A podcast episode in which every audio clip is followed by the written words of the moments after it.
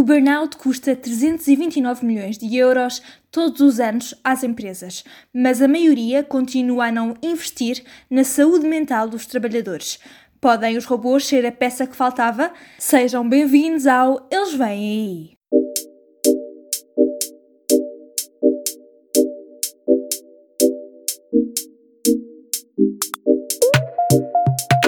Olá e sejam muito bem-vindos ao Eles Vêm Aí, um podcast sobre o futuro do trabalho e os trabalhos do futuro.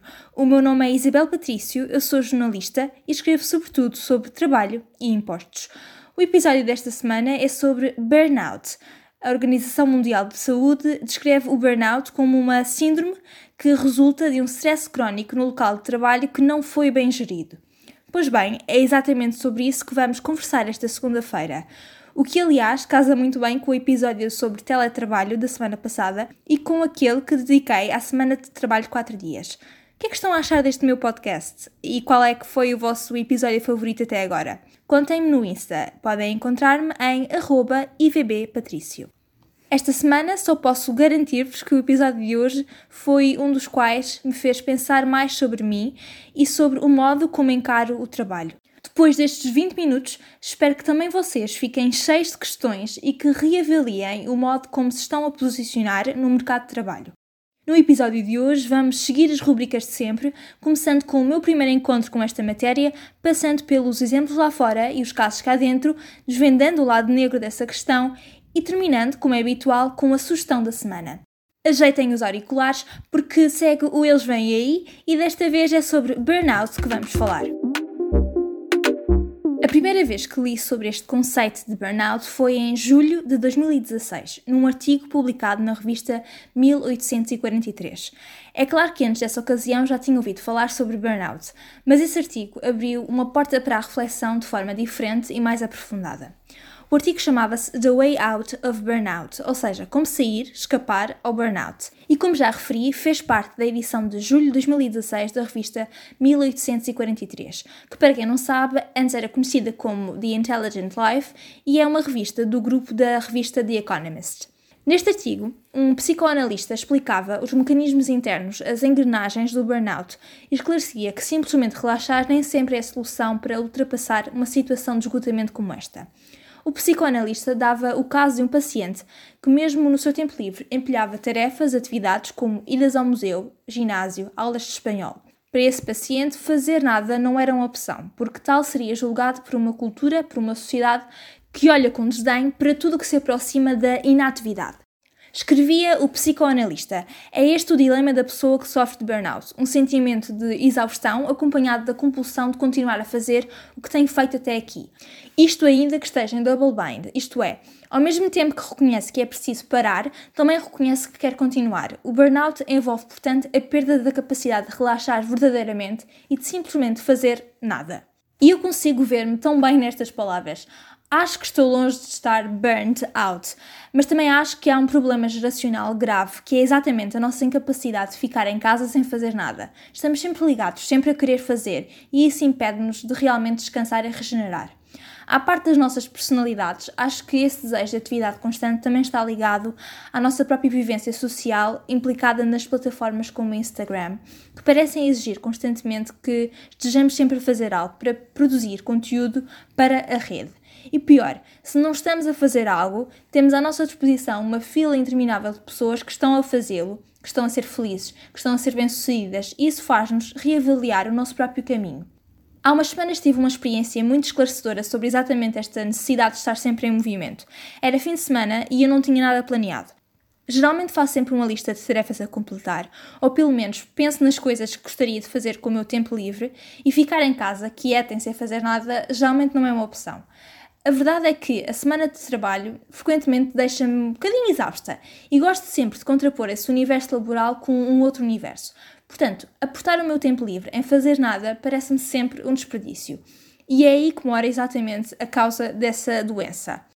Estava eu então nesse fim de semana sem ter preparado nada e dei-me conta de que estava absolutamente aborrecida. Em vez de estar a apreciar o tempo que tinha para gozar o meu próprio espaço e a minha própria companhia, estava aborrecida. Peguei em mim e fui passear como é habitual, mas aquele sentimento de aborrecimento ficou arquivado na minha mente. Uns dias depois comecei a ler o livro O que Vemos Só Quando Desaceleramos, que coincidentemente é a recomendação desta semana, mas já lá vamos.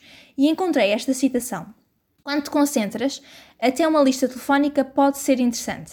Se estás aborrecido, se calhar não te estás a concentrar. E aí fecho o clique. Não fazer nada é realmente uma opção, mas só quando nos concentramos verdadeiramente nesse tempo livre podemos tirar partido dele. Ou seja, se estivermos sempre na ânsia de fazer algo mais, quando pararmos, o que teremos é puro aborrecimento. É preciso, portanto, pensar que a vida é mais do que fazer. É um equilíbrio entre o fazer e o não fazer. E esse último, o não fazer, é tão importante como o primeiro, o fazer. Voltando ao artigo que me fez pensar mais sobre burnout, continuava o psicoanalista a dizer que o burnout impedia o indivíduo de apreciar os prazeres mais simples da vida, como o sono, longos banhos, passeios, almoços estendidos, conversas longas e sem objetivo. Prazeres simples que trazem um sentimento de calma e contentamento.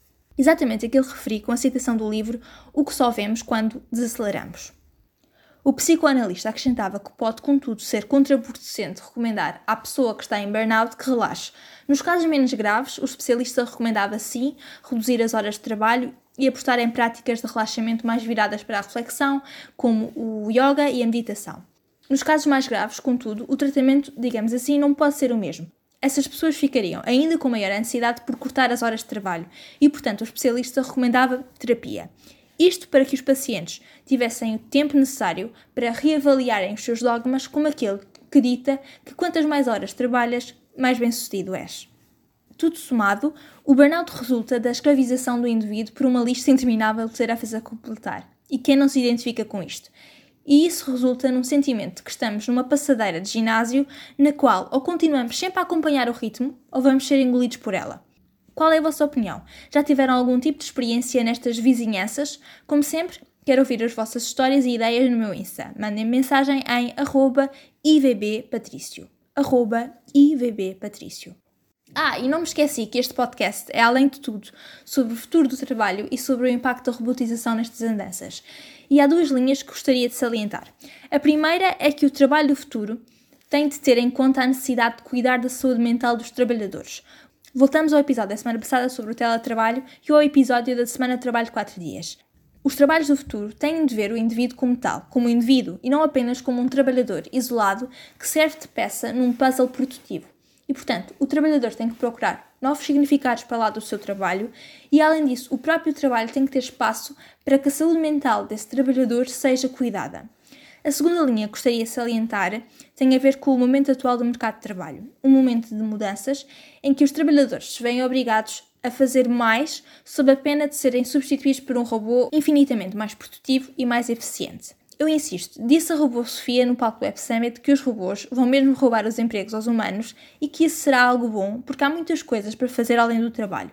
Contanto que mantemos os rendimentos e sobre isso podem ouvir o episódio no qual eu falo sobre dinheiro grátis, que é o primeiro episódio deste podcast, e o episódio no qual eu falo sobre side hustles, que é o terceiro episódio deste podcast. É preciso perceber que nós não temos de dar luta aos robôs, temos de aproveitar os novos espaços laborais que vão sendo criados à boleia dessa automatização das tarefas, as oportunidades e começar já essa preparação para o futuro. Mas com consciência, com estratégia e, sobretudo, com respeito pelos nossos próprios limites, evitando esse burnout.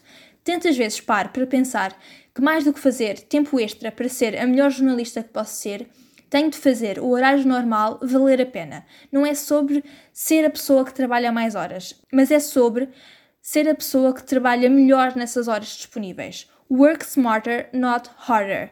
E isso tem tanto a ver com evitar o burnout e com a preparação para todas essas mudanças que já estão no horizonte. Sem tentar competir com robôs, mas perceber o que nos distingue desses mesmos robôs e apostar nessas qualidades. Aliás, aproveitar o espaço que os robôs nos dão para finalmente investirmos nessas qualidades e já não termos de apostar unicamente na quantidade. Antes de se colocar em cima dessa passadeira de ginásio que puxa por nós até o esgotamento, é preciso pensar que há tantas outras ferramentas que podem ajudar no exercício. É a metáfora perfeita. Não há dois trabalhadores iguais e, portanto, em vez de comparar cargas de trabalho, é preciso esquecer as comparações e viver uma vida um prazer simples de cada vez, como quem assenta um tijolo a cada dia até construir a melhor parede do mundo. O exemplo internacional desta semana tem raiz portuguesa. António Horta Osório é o banqueiro português que está atualmente na liderança do banco britânico Lloyds e em 2011 enfrentou este tipo de esgotamento, cansaço de que estamos a falar devido a excesso de trabalho. Na ocasião, Horta Osório viu-se mesmo obrigado a deixar temporariamente o banco que comanda para recuperar do excesso de stress. E em 2018, o português voltou a trazer o assunto à ribalta com um artigo publicado no The Guardian em que apelava ao fim do tabu criado nos espaços de trabalho em torno da saúde mental. Ter trabalhadores que cuidem da saúde mental deve ser uma das prioridades das empresas, dizia Osório nesse artigo de opinião. E acrescentava que o recuo da produtividade em economias como a britânica e eu acrescento na portuguesa está ligado também à degradação da saúde mental dos trabalhadores. Das palavras à ação, depois da sua experiência com o esgotamento, Horta Osório fez com que o Lloyds aumentasse a cobertura de seguro de saúde oferecida aos trabalhadores para que a saúde mental e física estivessem ao mesmo nível de atenção. E vocês dão o mesmo nível de atenção ao vosso corpo e à vossa mente? Uma prática que tenho apreciado muito é de juntar esses dois momentos num só. Por exemplo, juntar 20 minutos de corrida e 20 minutos de meditação. Como dizia a citação latina, mente sã em corpo são. Todos os anos, o burnout custa às empresas portuguesas 329 milhões de euros. 329 milhões de euros. Desse total, 212 milhões dizem respeito a pequenas e médias empresas e 117 milhões de euros dizem respeito a grandes empresas. Ou seja, há um peso maior no caso das empresas mais pequenas, o que é especialmente relevante tendo em conta a sua dimensão e, consequentemente, o impacto que tal valor tem nas suas contas. Estes cálculos são da Ordem dos Psicólogos, que defende a criação de um Plano Nacional de Prevenção da Saúde Psicológica. E estes dados acrescentam ainda um outro. Estima-se que em Portugal, 2 em cada 10 trabalhadores sofram de problemas de saúde psicológica e que faltem ao trabalho 1,3 dias por ano devido a estes problemas. Portanto, está desenhado um quadro que indica que é preciso ter atenção à saúde mental até para reforçar o tecido empresarial português e a produtividade nacional. Disse-me Teresa Spachandin em entrevista em 2018 que quando pensamos em produtividade não é só fazer com que o trabalhador trabalhe mais. E acrescentou que os estudos indicam que, por cada euro investido em intervenções e na dinamização da saúde mental no trabalho, pode haver um retorno de 8 a 9 euros.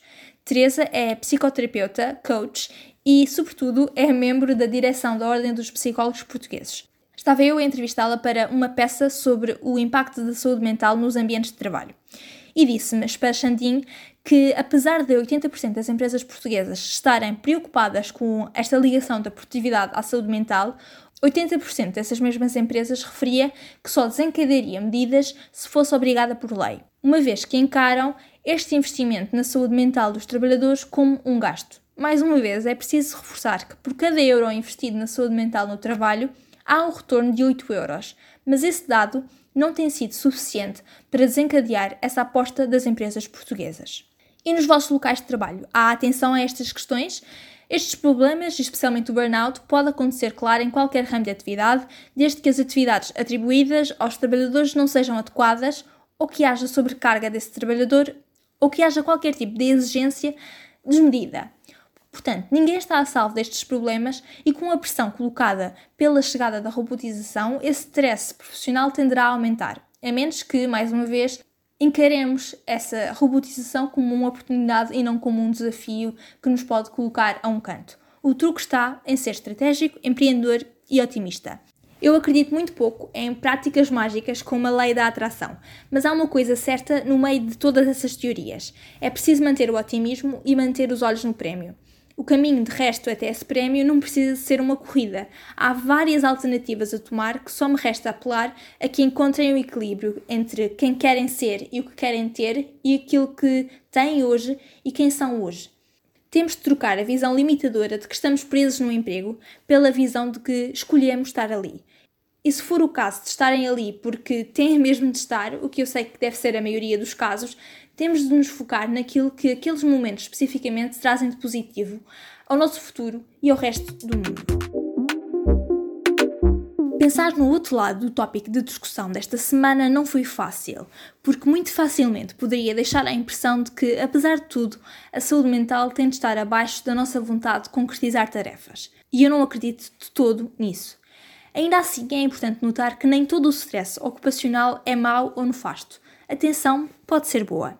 Um quarto dos trabalhadores a nível europeu admite sentir esse tipo de stress, mas diz Teresa Spachandin que tal tensão pode orientar a nossa ação. Só os períodos de stress muito prolongados podem ser prejudiciais e levar aos casos mais graves como o burnout e a depressão. A propósito, sempre que discuto estas questões com alguém, gosto sempre de mencionar o conceito de flow. O flow foi estudado por um psicólogo húngaro-americano, cujo nome não vou pronunciar por falta de competência minha, e designa um estado em que o trabalhador está totalmente imerso nesse trabalho. Só é possível atingir o tal estado de flow quando a tarefa é suficientemente desafiante. O trabalhador tem de se sentir capaz de a completar, mas ao mesmo tempo desafiado nessa concretização. Se uma tarefa for desafiante demais, o trabalhador fica paralisado. E se for fácil demais, fica aborrecido. O desafio tem de ter o tamanho certo para gerar a satisfação necessária e, consequentemente, gerar o tal estado de flow. Portanto, o outro lado do stress, do desafio, é a sua capacidade de nos levar mais longe e de nos dar gratificação ao termos concretizado algo. Por outro lado, tal como o excesso de trabalho pode potenciar alguns riscos de saúde mental, a situação inversa, o desemprego, não é muito melhor. As empresas, pela sua capacidade de criar emprego, desempenham um papel essencial no combate à degradação da saúde mental da população ativa. Disse-me certa vez a Associação Empresarial de Portugal. É certo que sim, mas é preciso que as pessoas conheçam os seus limites e deixem claro essas fronteiras aos empregadores. E, sobretudo, é preciso que as empresas percebam que a exploração dos trabalhadores não é o caminho para o sucesso. Quantidade não é sinónimo de qualidade. Concorda? Toda esta discussão é importante numa sociedade que tende cada vez mais a glamorizar a sobrecarga de trabalho. Além disso, é importante discutirmos o papel da saúde mental como chave para as empresas serem mais produtivas. Este ano, o burnout foi oficialmente reconhecido pela Organização Mundial de Saúde como parte da classificação internacional de doenças e como um problema associado ao emprego e ao desemprego. Neste contexto, o burnout é descrito, como já referi, como uma síndrome que resulta de um stress crónico no local de trabalho que não foi bem gerido. E estas são as dimensões dessa síndrome: sensações de esgotamento de energia ou exaustão, aumento da distância mental do emprego ou sentimentos de negativismo e de cinismo relativamente a esse emprego e uma reduzida eficácia profissional. Portanto, é mais do que urgente que comecemos a discutir estas questões e a exigir que a saúde mental não seja vista como um gasto das empresas, mas como um investimento. A bem de nós próprios, trabalhadores, mas também a bem dessas empresas e do seu sucesso. Sugestão desta semana é o livro O que só vemos quando abrandamos, ou no inglês The Things You Can See Only When You Slow Down, de Sunim Aim. E este episódio está cheio de nomes difíceis de pronunciar. Este é um livro repleto de pequenos mantras sobre todas as áreas da vida, do trabalho à sua vocação, passando pelas relações com os outros, com nós mesmos e com o nosso próprio futuro.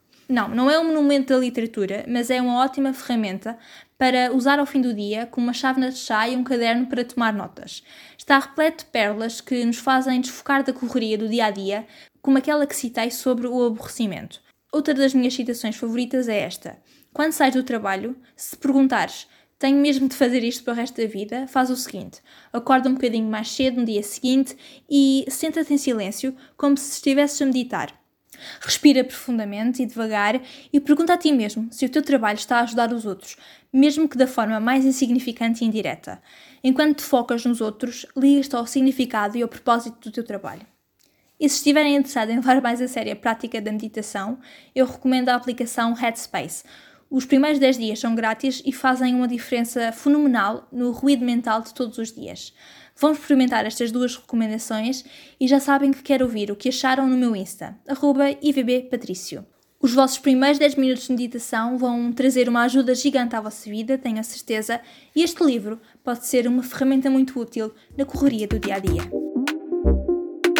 Mais um episódio do Eles Vêm Aí terminado. E lá vão 5 e tantos minutos de discussão que eu espero que vos tenham rendido boas e muitas reflexões. Espero que tenham gostado deste episódio. Se sim, enviem o link deste episódio para mais três amigos e discutam com eles o papel da saúde mental nas vossas vidas. Na próxima semana é de economia partilhada que vamos falar. Que é que acham deste tema? Desta vez quero ouvir as vossas sugestões ainda antes do episódio ir ao ar. Ou seja, corram agora mesmo para o Insta e digam-me o que acharam deste episódio e o que é que querem ouvir na próxima semana. Por hoje é tudo. Tenham uma boa semana de trabalho e vemo-nos na próxima segunda-feira. Tchau!